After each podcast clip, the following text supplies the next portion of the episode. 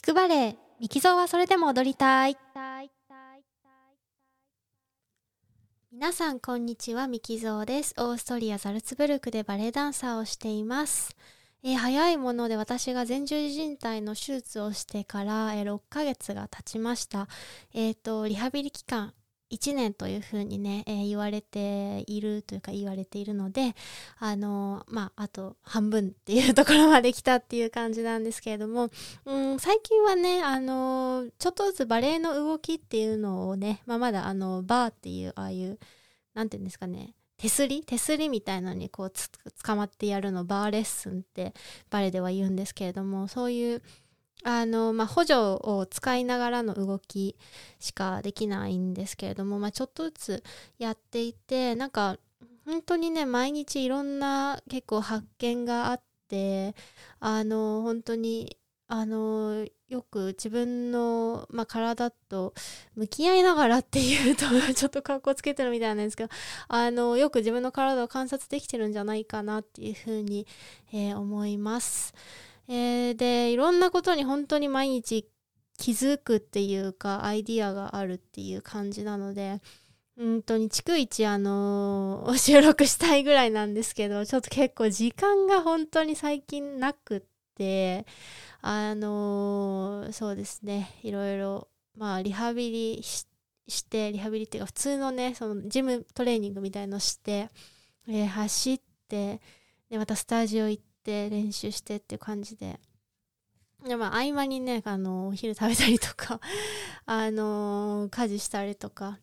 うんと、ちょっと勉強したりとかしてるもんで、なかなか、まあ、その都度、あの、メモはね、してるんですけど、まあ、なんか思ったんですけど、でも、今考えてることとか、思いついたこと、うん、気づいたこと、体のことでね、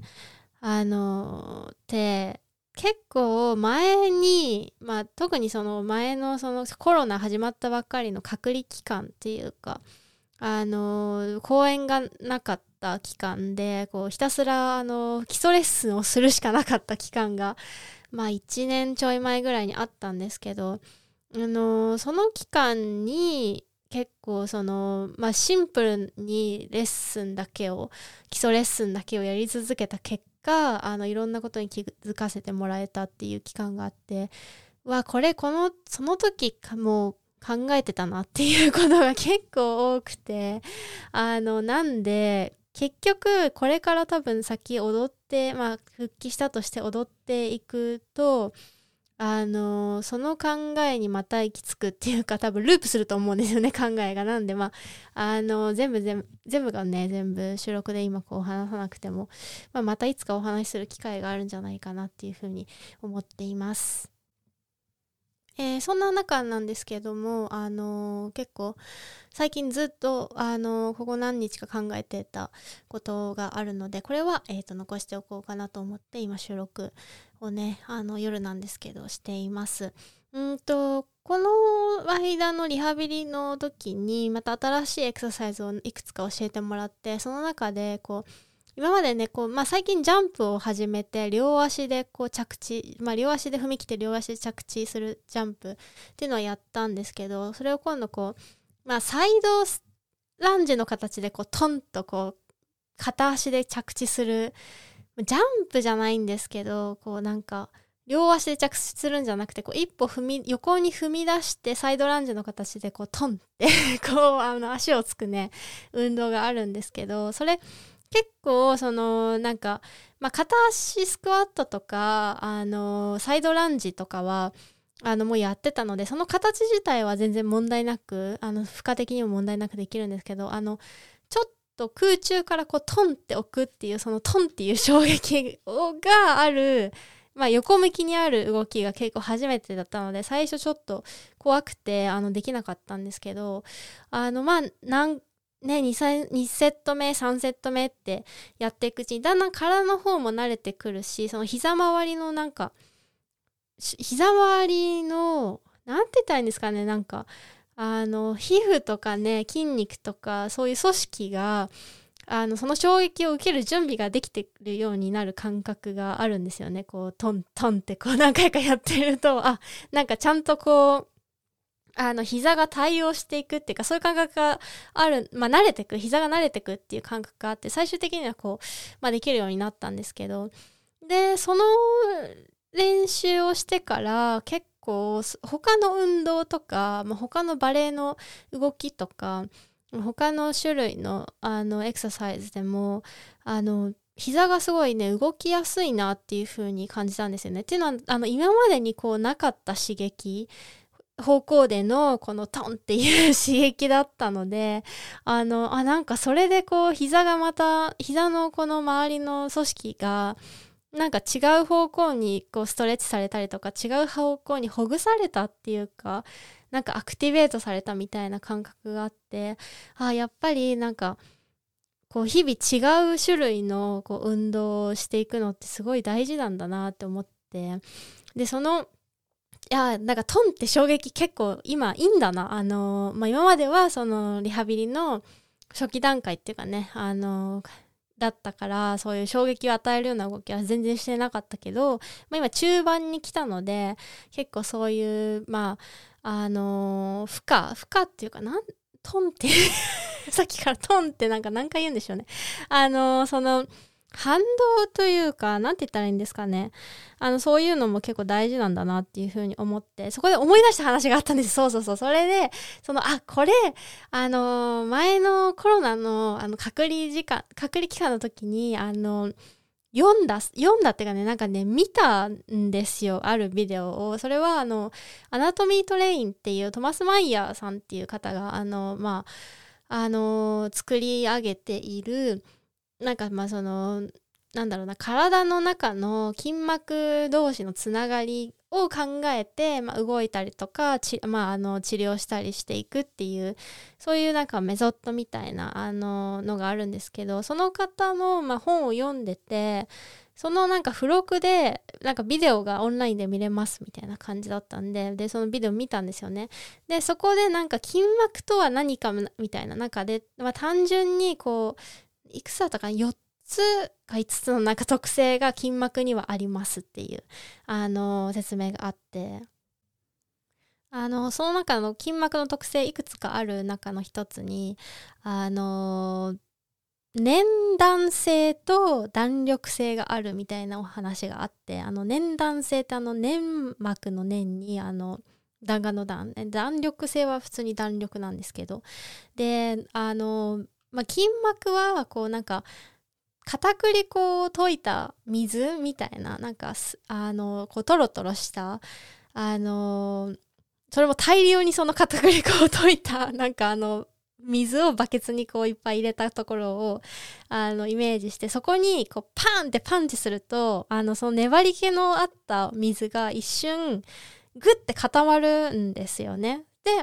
で、話すとまたファーって柔らかくなるみたいな、そういうビデオがあるんですけど、なんかそういう感じで筋膜ってそういうふうにこうスピードが加わると、こうちょっと粘弾性が出てくるとか、その弾力が出てくる。で、この粘弾性弾力性があるからその筋膜はこういろんな衝撃から体とか筋肉をこう守ることができるみたいな話だったと思うんですけどすいません。今ちょっとね あのそのビデオが見つからないんでちょっと再確認はできてない。んですけど、まあ、とにかくその片栗粉のこう溶いた片栗粉水溶き片栗粉のあの大量のやつのところにこうパーンってパンチするとそうグッてこう固まってでまた離すとフォワーってなるっていう。そういうような性質がまあ筋膜にもあってでこれが結構その大事でこれはだから筋肉筋膜のそういう粘弾性弾力性っていうのは鍛えることが実はできるんだ。そのスピードのある動きを鍛えたりとかその衝撃まあ走ったりとかねジャンプしたりすることによってってあの鍛えることができるんだその粘弾性弾力性っていうのは。だからあのずっとあの同じポーズでこうばっかりで同じよう同じルーティンでばっかりヨガしてたりとかあのずっとストレッチばっかりしててもその筋膜のその大事な部分。例えばそのストレッチその筋膜を伸ばすっていう意味ではそれはすごくいいトレーニングだけどそれだけじゃやっぱり体にというか筋膜には良くなくてたまにそのちょっと衝撃のあるそのランニングとかジャンプとかも取り入れないと取り入れてそのさまざまなトレーニングを取り入れることで筋膜を鍛えられるからそれ筋膜が鍛えられると筋肉や体を守れますよっていう話だったと思うんですけどすいませんちょっとここまで大丈夫ですかね。であの、もう一つその筋膜の特性で言ってたのがあのー、本見ながらあの読んでるんですけどこうなんか筋膜をやっぱり同じさっき言ったみたいにヨガで同じポーズばっかりやってるとかストレッチで同じところばっかり伸ばしてるってするとそっち側の筋膜はストレッチされるんだけど反対側とかそのストレッチしてない側のあのー、筋膜は一向にこう柔らかくなら柔らかくならないというかあのその筋膜自体が持ってるそのこうちょっとゴムみたいな感じっていうかねそういう伸縮性ですね。日本語で言う伸縮性があの出てこないと。だからそのトレーニングの中でこればっかりやってればいいっていうことはもう絶対になくてこうありとあらゆるこう動きのこうベクトルを変えてみたりとかこうなんか動きの種類を変えてみることがすごく体にとって大事なんだっていうことをあのその方がおっしゃっててであそうだなっていうことをねそれを 学んだのがもうかれこれ1年ちょい前なんですよね。であの今回そのあのリハビリでやったトンっていうその 衝撃でちょっと膝の調子が良くなったのであのあこれあの片栗粉のあれかなみたいな水溶き片栗粉のあのパンってやった状態今できたんかなって思ったところからいろいろ思い出してきてああそうだよね。いろんなベクトルで、あのー、体を動かさなきゃいけないんだなって思ってあのじゃあバレエのレッスンも私はまだそのあのできることがやっぱり膝痛みがあるので限られてるんですけれどもあのその中でもこう痛くない動きをいろいろの中の組み合わせでもうちょっとこう変化を持たせてこうちょっとやっぱりリハビリ的なバレエレッスンになると例えば長くお休みバレエお休みされててまた再開された方とかあの分かるかもしれないんですけどあなんかしばらくやってなかったからすごい基本的な組み合わせだけやろうって言ってでそれを本当にしばらくずっとその例えば前に単純4回横4回後ろ4回プリエってそれをもう毎回やってしまうみたいななんかそういう同じメニューでずっと過ごしてしまいがち。んなんですけど、あの、確かになんかずっと休んでたからこういきなりグランジャンプやるっていうのはすごい危険だからそういうこと その変化はいらないんだけどじゃあ例えば前や前単純4回後ろ単純4回横4回だけじゃなくて前2回やって後ろ2回やってでなんかちょっとロンデジャンプの半分みたいなの入れてつま先の動き入れてみたりとかこうだから自分のできる範囲でこう例えばアームスのあのー形を変えてみたりとか上半身のこうちょっとひねりを加えてみようかなとかあちょっとここでなんかストゥーニを入れてみようかなとかここでもうちょっと速い単純にしてみようとかなんか自分のできる範囲でこうベクトルを変えたりそのスピードを変えたりあのできることをやちょっとバリエーションをちょっと増やしていこうって思ったんですよね。でそれで、この話まだ続くのかよって感じなんだけど、あのー、そう、それで、まあ自分でいろいろ工夫しながらレッスンしていて、ちょうどその時になんか、あのね、ジャズの音楽聴いてたんですよ。なんかフレンチジャズかなんかかななんかあの、ジャズ聴いてて、で、今私あの、まだその、普通のバレエレッスンの時に、この、例えば、この運動はこのテンポのこのぐらいのなんか曲でやるっていうのがすごい決まってるんですけどなんかプリエの曲とか単純の曲とかあのまあ指定のテンまあほぼ指定のテンポとかがそのエクササイズごとにあるんですけどそれにまだ全然あの体は動かなくてついていけないのでもう自分の好きな曲流しながらあのレッスンしてるんですよね。であのそれでたまたまジャズを流しててああジャズっていいなって思いながらレッスンしてていやこれよね。なんかあのジャズってやっぱり多分決まり事はあるんだけど毎回やっぱりその即興入れてくるからなんかここで録音されてるこのあの音ってもう二度と多分再現されないし例えばあのドラムソロだったらそのドラムソロもう二度と出てこないじゃないですか多分。同じよう同じ全く同じに弾くってことは多分彼らはしないと思うのであのやっぱり毎回毎回このアレンジを加変えてきたりとかなんかテクニックを変えてきたりするわけでジャズってやっぱそういうところがいいよねなんて思いながらあのあこれ一緒じゃんって思ったんですよね。今自分がやりたいこととその毎回違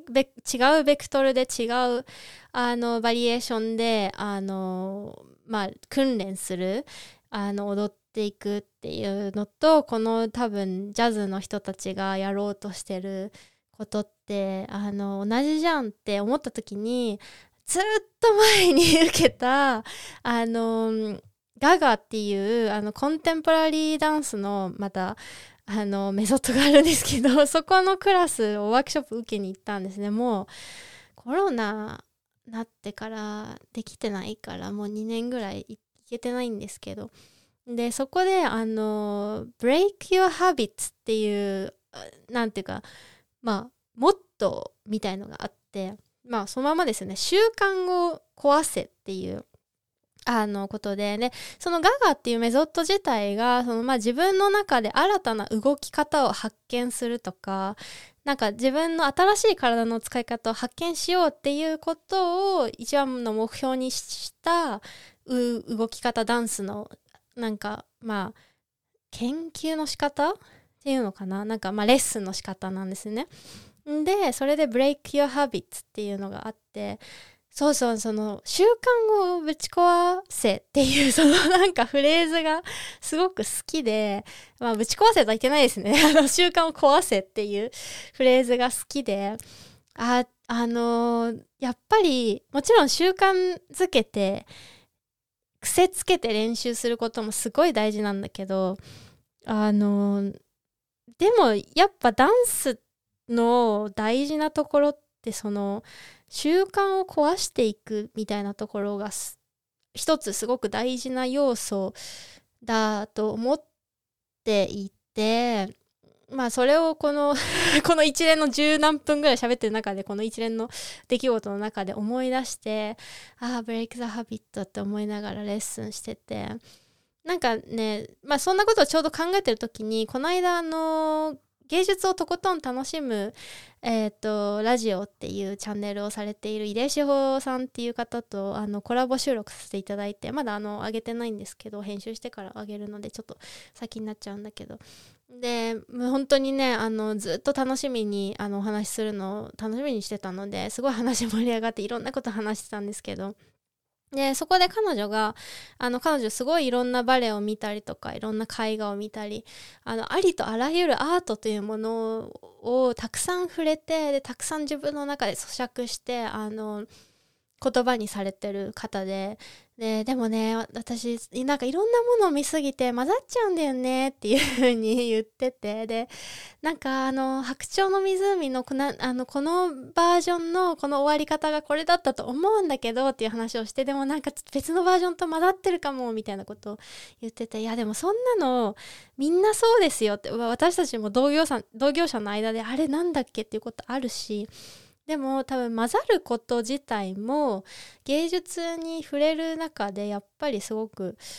それはそれで何て言うかいいことっていうかそれがなんか芸術のそのあり方っていうか世の中に対してのあり方。例えばあの A というまあアートを見て私はこう思った。で B っていうアートを見てあ A っていうのを見てたからあの B をこう思った。でなんかその後また絵を見てあ B を見たからまた今度はこう思ったっていうなんかそのどんどんなんかイメージ的には私はこう回路をつな回路がつながっていくっていうかなんかその新しい回路を発見していくみたいな新しいつながりを発見していったりとかなんかそういうものであるべき。だからいつもだったら A は AB は B って思ってるんだけどそこでなんかお互いを見ることによってあ B も A から見たら B もあるんだって思ったりとか B から見たら A もあるんだ。あれじゃあ A と B って C っぽくない？みたいな。なんかそういうそのなんかそう 話がどんどん分かんなくなってきたんですけど。